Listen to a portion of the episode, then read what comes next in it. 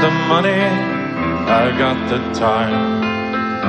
You want your freedom, make your freedom mine. Cause I've got the style it takes, and money is all that it takes. You've got connections, and I've got the art. You like my attention, I like your looks. Janvier deux mille seize, épisode six, l'art. Édouard Hopper déclarait en mille neuf cent soixante-quatre, en préambule pour une interview sur N B C, « Je sais bien que des peintres contemporains vont manifester le plus grand mépris pour cette citation, mais je la lirai quand même. » Goethe a dit « La fin première et dernière de toute activité littéraire, c'est la reproduction du monde qui m'entoure, via le monde qui est en moi. » Toute chose devant être saisie, reprise et recréée, assimilée et reconstruite sous une forme personnelle et originale. Pour moi, c'est le principe fondateur de la peinture. Et je sais qu'il existe mille opinions différentes sur la peinture et que beaucoup objecteront que c'est dépassé et désuet. Mais pour moi, c'est une vérité première. Dans les tableaux de Hopper, des personnages attendent, ne communiquent pas les uns avec les autres. Ils sont seuls et mélancoliques. Plus que figuratifs, ces tableaux sont des captations du réel, par le prisme de la subjectivité de l'artiste, de son point de vue sur le monde. Mais une œuvre d'art ne se réduit pas à la production d'un esprit. Ce n'est pas un traité de philosophie ou une explication savante. L'œuvre d'art est matière et esprit.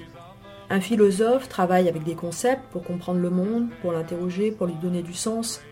L'artiste cherche aussi à dire quelque chose du monde, mais avec son style propre. Des formes, des couleurs pour la peinture, des mouvements de caméra, des cadrages spécifiques, un montage pour le cinéma par exemple. La maîtrise technique est au service de la création artistique. Pourquoi l'homme crée-t-il des œuvres d'art ? Nous éloigne-t-elle du réel ou nous en rapproche-t-elle ? L'art peut-il se passer d'une maîtrise technique ?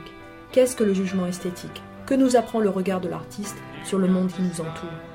Voici les questions que nos esthètes de T L un vont tenter d'éclaircir ce mois-ci.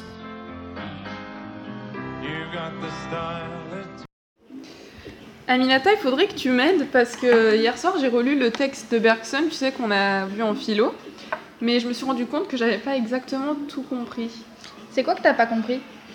Bah, d'abord j'ai compris que Bergson euh, considérait l'artiste comme un révélateur parce que pour lui il nous parlait de ce qui se passe en nous mais qu'on peut pas exactement définir, comme par exemple des émotions ou des pensées, et que lui il extériorise dans ses œuvres d'art. Et je crois que, qu'il les, il le compare à un, un liquide qui révèle les images photographiques, c'est ça ? Oui, c'est ça. En fait, dans ce texte, Bergson va un peu dans le même sens que Hegel, qui disait que l'homme extériorise, extériorise ses émotions euh, grâce à la conscience pratique et à l'art, mais euh, il considère également l'artiste comme un révélateur de ce qui nous entoure. D'accord, bon, ça j'ai déjà un peu mieux compris, mais c'est surtout la fin du texte, en fait. Parce que Bergson dit en même temps que l'artiste est un distrait, mais qu'il serait plus apte que nous, ou n'importe qui, à comprendre la réalité. Alors pour Bergson, l'artiste est un distrait car il accorde moins d'importance au côté positif et matériel de la vie, mais en revanche, il accorde beaucoup plus d'importance aux objets qui nous entourent, par exemple les chaussures ou une brosse à cheveux. Pour nous, c'est que des outils dont on se sert tous les jours, alors que l'artiste va pouvoir y voir une œuvre d'art. Et donc Bergson montre ici le côté plus sensible de l'artiste. D'accord, en fait c'est un peu comme l'année dernière quand on avait vu en français euh, les poètes qui faisaient euh, de chaque objet du quotidien une poésie, comme par exemple, euh, je crois que c'était Francis Ponge qui faisait des poèmes sur euh, le pain ou sur euh, des cajots. C'est ça. D'accord, merci, bon j'ai mieux compris maintenant. Ok, maintenant Salomé, c'est à toi de m'expliquer quelque chose. Moi j'ai pas compris pourquoi la prof elle a dit euh, que en fait l'art ça nous éloignait de la réalité.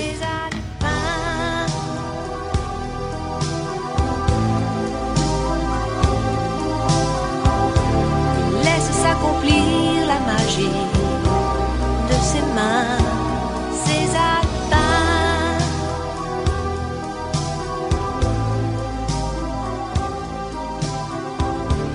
Il éclaire le monde pour nos yeux qui voient bien. De toute façon, vous êtes tous des faillots.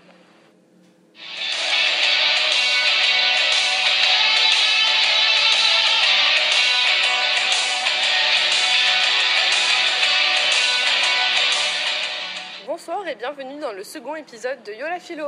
Ce soir, je me trouve avec Davida Dayuma pour vous présenter cette fois-ci un texte du philosophe britannique du dix-huitième siècle, Hume, intitulé « Essai esthétique ». Davida, bonsoir. Bonsoir Karine. Donc on va rentrer tout de suite dans le vif du sujet, sans perdre de temps. Donc en fait, dans son texte, Hume défend le fait que peu d'hommes sont vraiment qualifiés pour juger une œuvre d'art. Pour lui, le jugement esthétique, c'est un jugement de connaisseur qui relève en fait de l'éducation du goût. Tout à fait. Il explique dans son texte que le critique se doit d'avoir un minimum de délicatesse pour pouvoir appréhender l'œuvre. Mais pas seulement, il lui faut aussi de la pratique. En effet, plus il sera confronté à d'autres œuvres, plus son sens de l'analyse sera aiguisé par la présence d'éléments de comparaison. En opposition, selon euh, Hume, certaines personnes ne sont pas euh, totalement aptes à juger. Elles porteraient en effet un jugement sans creuser, ne percevant que les qualités évidentes et matérielles par manque de culture, d'éléments de comparaison, d'ouverture d'esprit, euh, et cetera. Donc ces personnes-là ne sont, euh, ne sont émues que par des beautés frivoles, puisqu'aveuglées et guidées par euh, des préjugés. Bien dit, Davida. Selon Hume, ces personnes auraient une critique dépourvue de toute délicatesse et ne seraient capables d'apprécier un chef-d'œuvre à sa juste valeur. Oui, et je voudrais juste rajouter que c'est la véritable critique euh, qui établit en fait la norme du goût et la beauté euh, qui est universelle. Je pense que nous allons en rester là pour aujourd'hui, n'est-ce pas Karine? Oui Davida, j'espère que nos lecteurs n'ont pas perdu le fil de la pensée. Ah oui. Je remercie Davida pour votre présence ainsi que nos auditeurs pour leur fidélité et vous retrouve très bientôt pour un nouvel épisode de Yola Philo. Merci beaucoup, au revoir.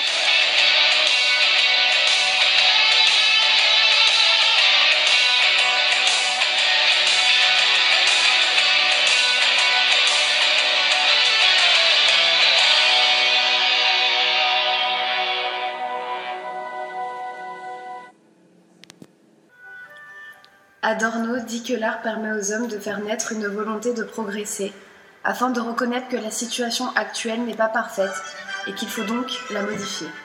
C'est donc par les critiques des artistes, quels qu'ils soient, que chaque individu pourra à son tour critiquer et tenter de changer les choses. Mais l'art, justement, peut être source de désaccords et de conflits. Il peut être dangereux pour la société, car en dénonçant le malfonctionnement de la société, l'art influence le peuple. Et les artistes créent sans se soucier du bien commun. Ils veulent simplement affirmer leur propre individualité. Prenons notre hymne national, la Marseillaise. Ce chant a encouragé des milliers d'hommes et de femmes à prendre les armes et à combattre l'oppression, les entraves à nos libertés que nous défendons avec ferveur aussi aujourd'hui.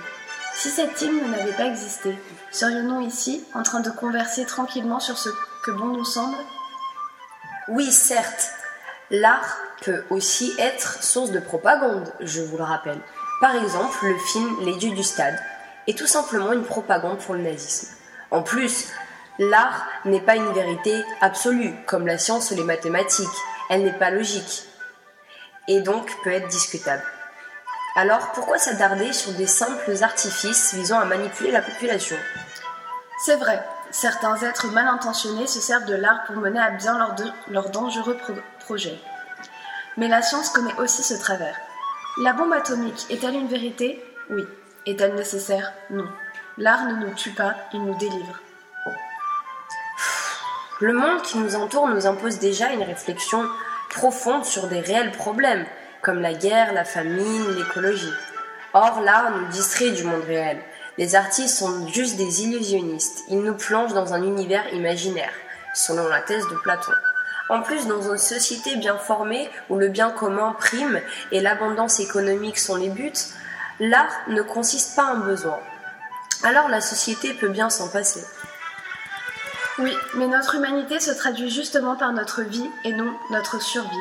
Le besoin est donc primordial, certes, mais pas suffisant pour que nous vivions réellement. Parce que l'art traduit nos sentiments, nos émotions. Nous.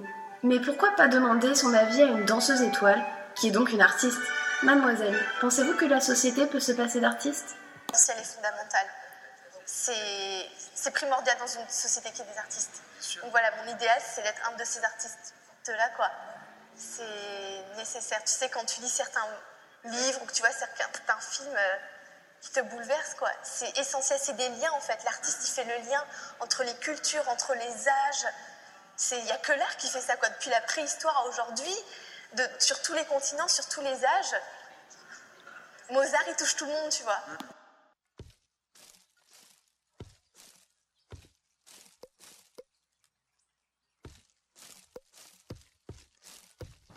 L'art doit-il imiter la nature ? Les artistes disposent-ils d'un modèle d'après lequel régler leur activité créatrice ? On peut penser que la nature incarne un tel modèle. En effet, elle donne naissance à des êtres et à des objets qui nous frappent par leur beauté. Mais si l'art n'est que la reproduction de ce qui existe déjà, l'art est-il alors condamné à la répétition monotone et insignifiante ? L'art est pourtant le lieu de l'invention et de la singularité. Certaines œuvres heurtent les sensibilités parce que justement, elles ne ressemblent à rien de connu. L'art ne semble donc pas devoir se contenter d'imiter la nature, ou de reproduire la réalité qui nous entoure. La nature est tout d'abord un modèle. En effet, elle est l'unique artiste de notre monde. La nature peut être regardée comme la plus belle des œuvres d'art. C'est ainsi que les Grecs de l'Antiquité estimaient que le cosmos était un modèle d'ordre et de beauté. Le rôle des artistes consistait donc à reproduire ou à copier le plus fidèlement possible la nature qui incarne cet idéal de beauté. Dans cette optique, le beau naturel est nécessairement supérieur au beau artistique qui ne peut qu'en dériver. L'art imite également la nature. Selon Platon par exemple, l'artiste produit effectivement des copies de la nature. C'est d'ailleurs à travers ces copies que le peintre bien qu'ignorant peut se faire passer pour savant. En représentant un charpentier par exemple, bien que l'artiste n'ait aucune connaissance dans ce métier, il va, par le choix de la scène et du cadre, pouvoir paraître comme fin connaisseur dans le domaine artisan qu'il représente. Ainsi, il trompe et écarte du réel ses spectateurs en imitant la nature.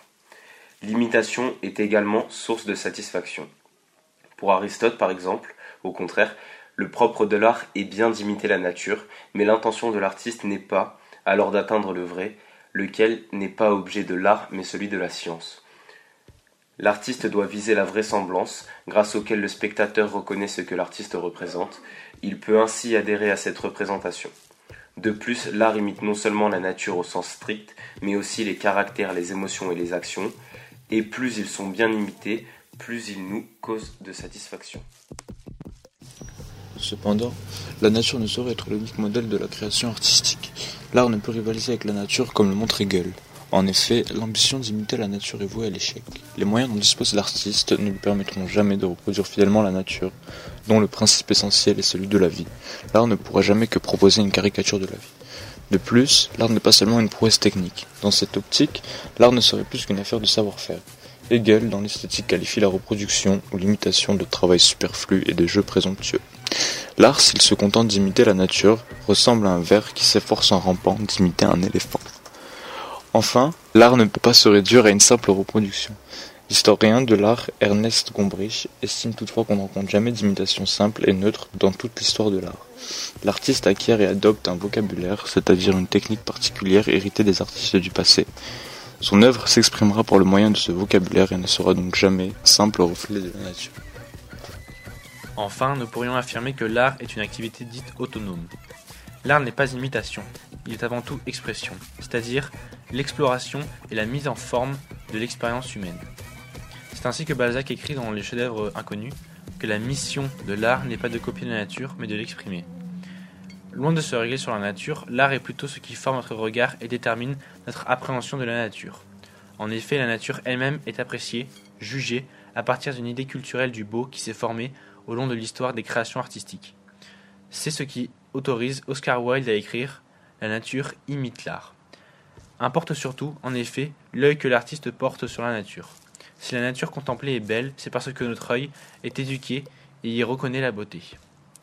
D'une manière générale, la conception moderne de l'art se démarque de la conception classique. Le beau ne doit plus être découvert, mais il doit être inventé. La beauté se trouve désormais dans l'esprit de l'homme lui-même, et non dans l'ordre de la nature. Pour terminer sur une note musicale, voici Diego Stocco, qui compose ses musiques uniquement avec des bruits de la forêt.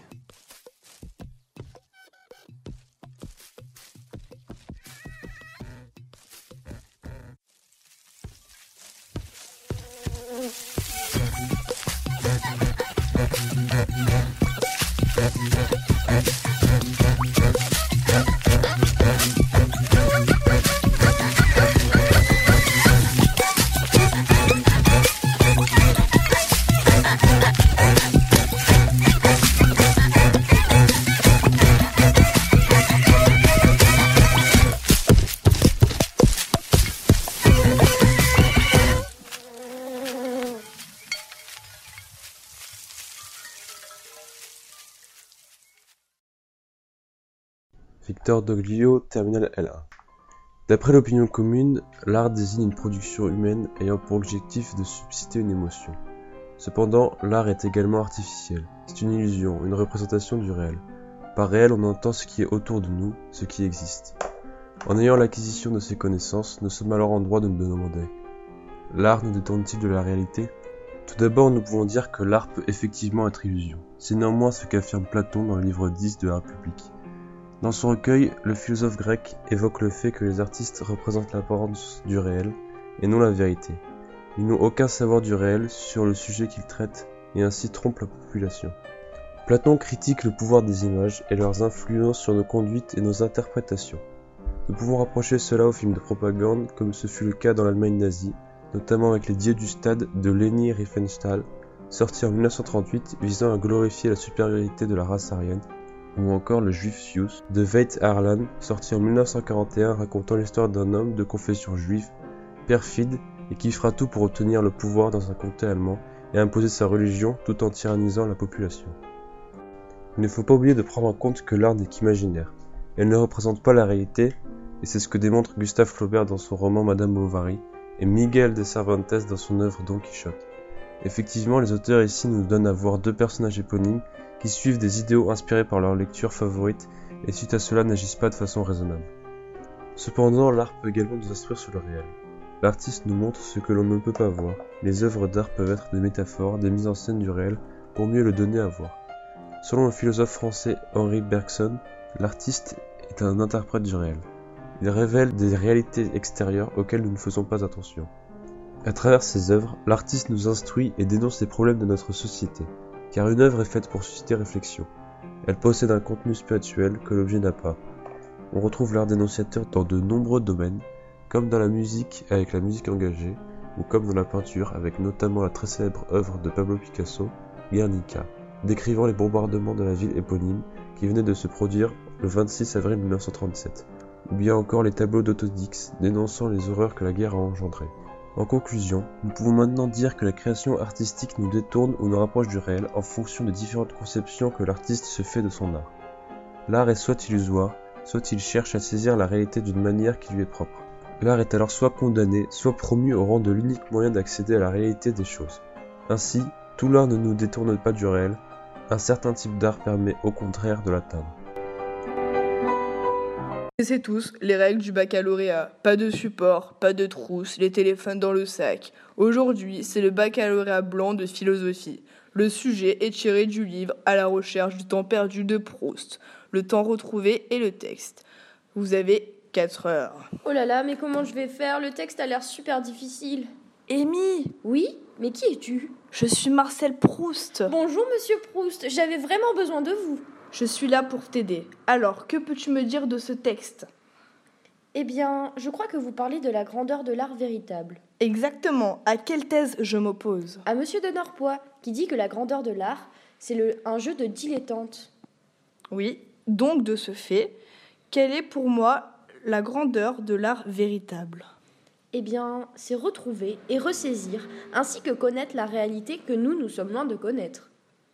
Oui, alors maintenant... Est-ce que tu peux me dire où est l'opposition entre réalité et vérité? Eh bien, c'est le moment où vous parlez de la connaissance conventionnelle, qui, elle, est imperméable et épaisse. C'est aussi un substitut de la réalité.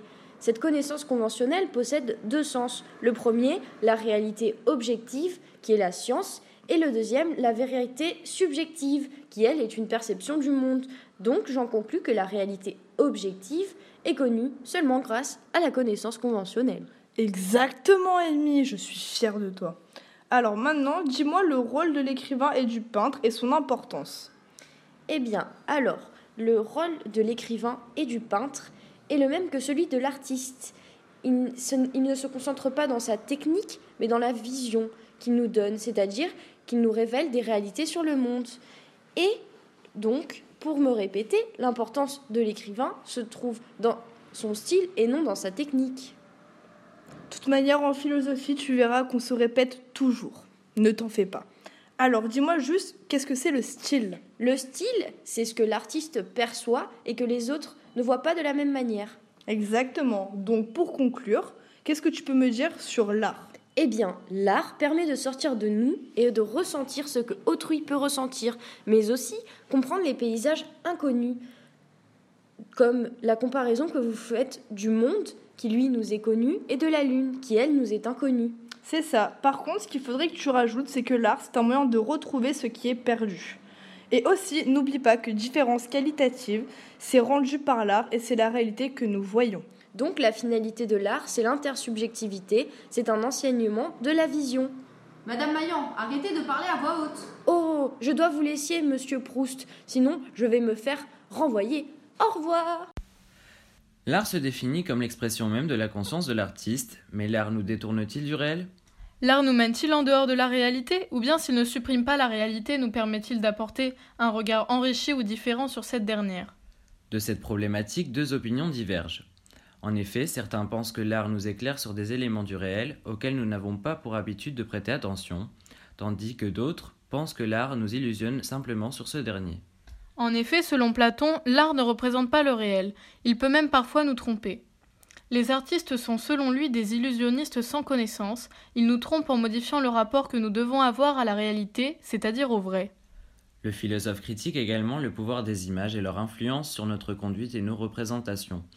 En effet, nous pouvons nous référer à l'œuvre de Leni Riefenstahl, Les dieux du stade, dont l'objectif de cette dernière est d'agir psychologiquement en influençant la perception publique des événements, des personnes ou des enjeux, de façon à endoctriner une population et de la faire agir et penser d'une manière précise et voulue. L'art peut tout aussi bien désigner une production abstraite, un semblant d'illusion impossible à retrouver dans le monde réel. L'art, en tant qu'expression d'un sentiment du beau, nous dévie de la réalité en temps de ce... le temps de cette contemplation esthétique. L'art, en tant que création, rompt notre rapport utilitaire à la réalité. L'art éduque notre jugement et rend possible un nouveau rapport au monde. Il nous dévoile, selon Bergson, une vérité qui n'est pas celle de notre rapport quotidien à la réalité. Il peut par ailleurs nous éclairer sur une période historique que nous n'avons pas vécue et dénoncer par la même occasion, dans le cas de l'œuvre Personne de Christian Boltanski, la barbarie commise lors de l'Holocauste. L'art nous détourne ici du rapport quotidien au monde sans pour autant nous faire perdre le sens des réalités et nous instruit sur les conditions atroces et injustes vécues par les victimes. Ces œuvres d'art qui agissent comme révélateurs du réel changent donc notre manière d'approcher la réalité. En définitive, les œuvres d'art, selon leur finalité, peuvent nous éduquer, nous éclairer sur un sujet précis, ou bien au contraire nous détourner du réel en créant l'illusion.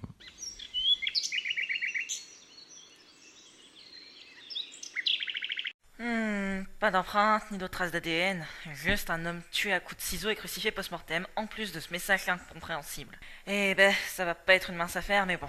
En tant que détective, rien de ce qui est humain ne m'est étranger, disait, euh... le philosophe allemand Hegel, évidemment. Tu sais, l'auteur d'esthétique. Tiens, voilà l'artiste au corps artificiel. Merci la chirurgie esthétique d'avoir fait de ce corps une œuvre d'art bien peu esthétique.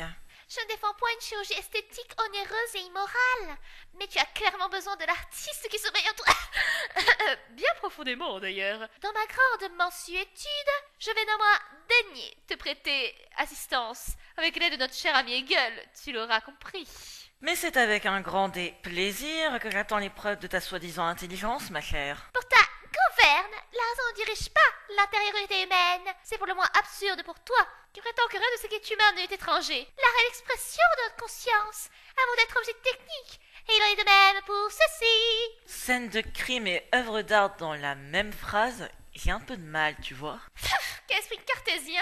Ne vois-tu donc point que le cadavre est l'expression du désespoir du criminel? Serais-tu en train de prétendre qu'il y a un sens à cette disposition du cadavre? Parfaitement, cher Descartes. Enfin, cher camarade, la crucifixion n'était pas une légère connotation religieuse. Cela expose à nos yeux la relation qui les unissait et la félanerie qui s'en dégage.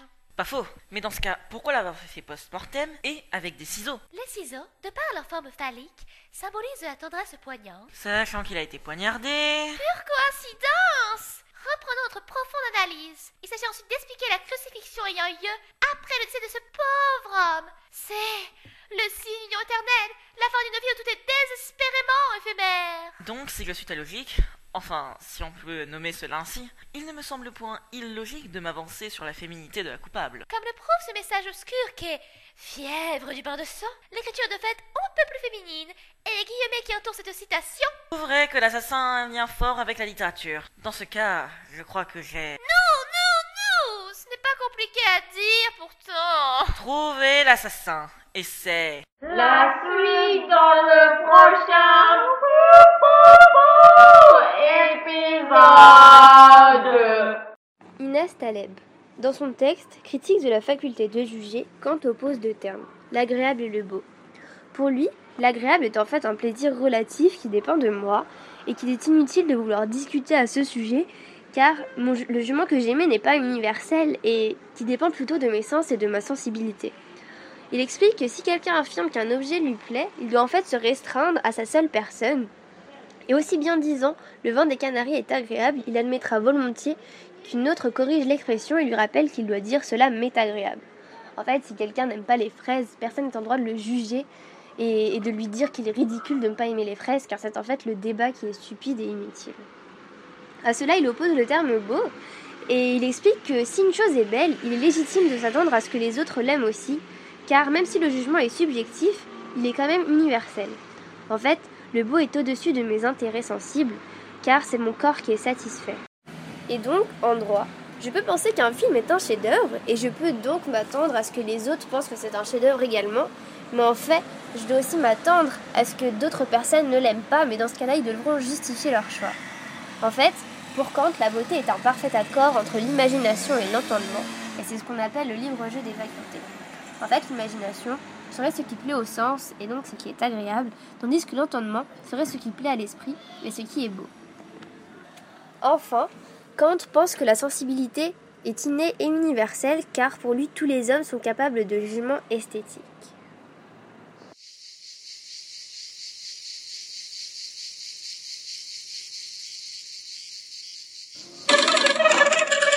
Salut, c'est Dardar. C'est quoi ? Dardar, c'est l'histoire d'une œuvre d'art. De l'art. De l'art.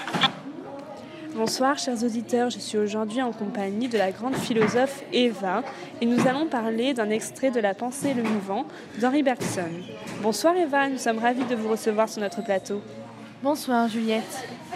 Pouvez-vous nous expliquer quel est le rôle du poète et du romancier d'après Henri Bergson ? Eh bien, pour Henri Bergson, l'artiste doit être un révélateur des états d'âme universels, mais aussi des réalités extérieures à nous.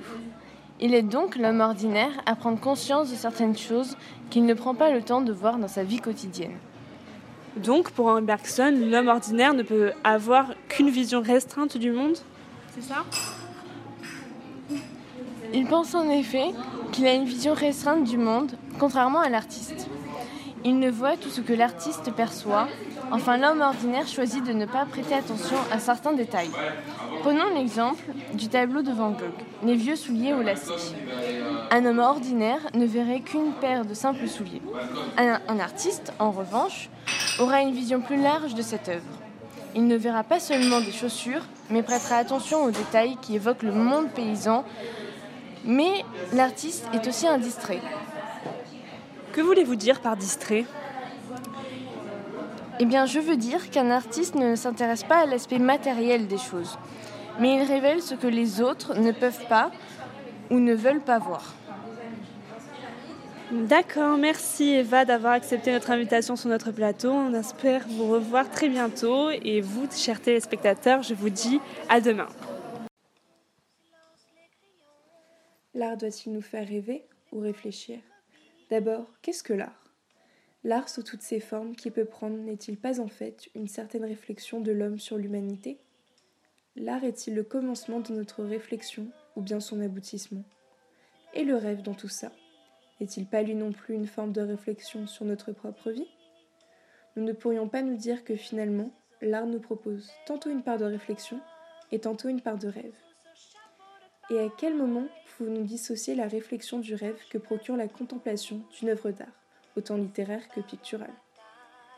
L'art est bien plus qu'un objet, c'est l'expression de l'intériorité de l'artiste, comme le dit le texte d'Hegel esthétique. L'œuvre d'art est l'extériorisation de la conscience. Elle nous permet de réfléchir sur nos sentiments, nos pensées, et de mettre à distance ses émotions afin de mieux les comprendre. Pour lui, le contenu de l'art correspond au contenu de l'âme. Mais l'œuvre d'art va également avoir une dimension universelle, car c'est ce qui est exprimé par l'artiste est aussi ressenti par les spectateurs. C'est pour cela que, comme le dit Hegel, l'art enseigne sur l'humain. Mais une œuvre d'art peut également nous couper du monde et nous emporter dans notre imaginaire. Avec elle, nous pouvons oublier l'espace d'un instant nos soucis, nos problèmes du quotidien. Avec l'art, nous pouvons changer notre conception du monde. Nous pouvons rêver d'un monde qui n'est pas réel, comme Emma Bovary, qui a tellement idolâtré ses lectures romantiques qu'au final, elle s'est perdue entre rêve et réalité, et a fini par ne jamais être satisfaite de sa vie dans l'attente de l'amour parfait et absolu décrit dans ses romans. Donc l'art, bien qu'il nous fasse rêver sur nous ou sur le monde, comme le fait le tableau de Picasso Guernica, qui dénonce l'horreur de la guerre, l'art peut tout de même nous faire rêver à un tel point que l'on perd le sens des réalités. Mais il ne faut pas oublier que même si l'art au départ était une représentation de la nature par l'homme, ses sentiments étaient exprimés dans leurs œuvres. Au fil du temps, on a pu constater, surtout le vingtième siècle, que l'art est devenu une pure création et ne s'inspire plus simplement de la nature, mais dorénavant, l'art, outre le fait de son, premier, de son but premier esthétique, nous propose une réflexion sur notre société, mais dans la réflexion de la création de l'artiste. Le rêve n'est pas exclu, car le but de l'art, avant tout, est de nous faire réagir soit par le rêve, soit par la réflexion. Léana d'Imperio. Silence les crayons sur les branches immobiles. Les arbres font des rayons et des ombres subtiles. Silence dans la maison, silence sur la colline. Parfum qu'on devine, c'est l'odeur de saison. Mais voilà l'homme sous ce chapeau de paille, détache plein sa blouse et sa barbe en bataille. Ses années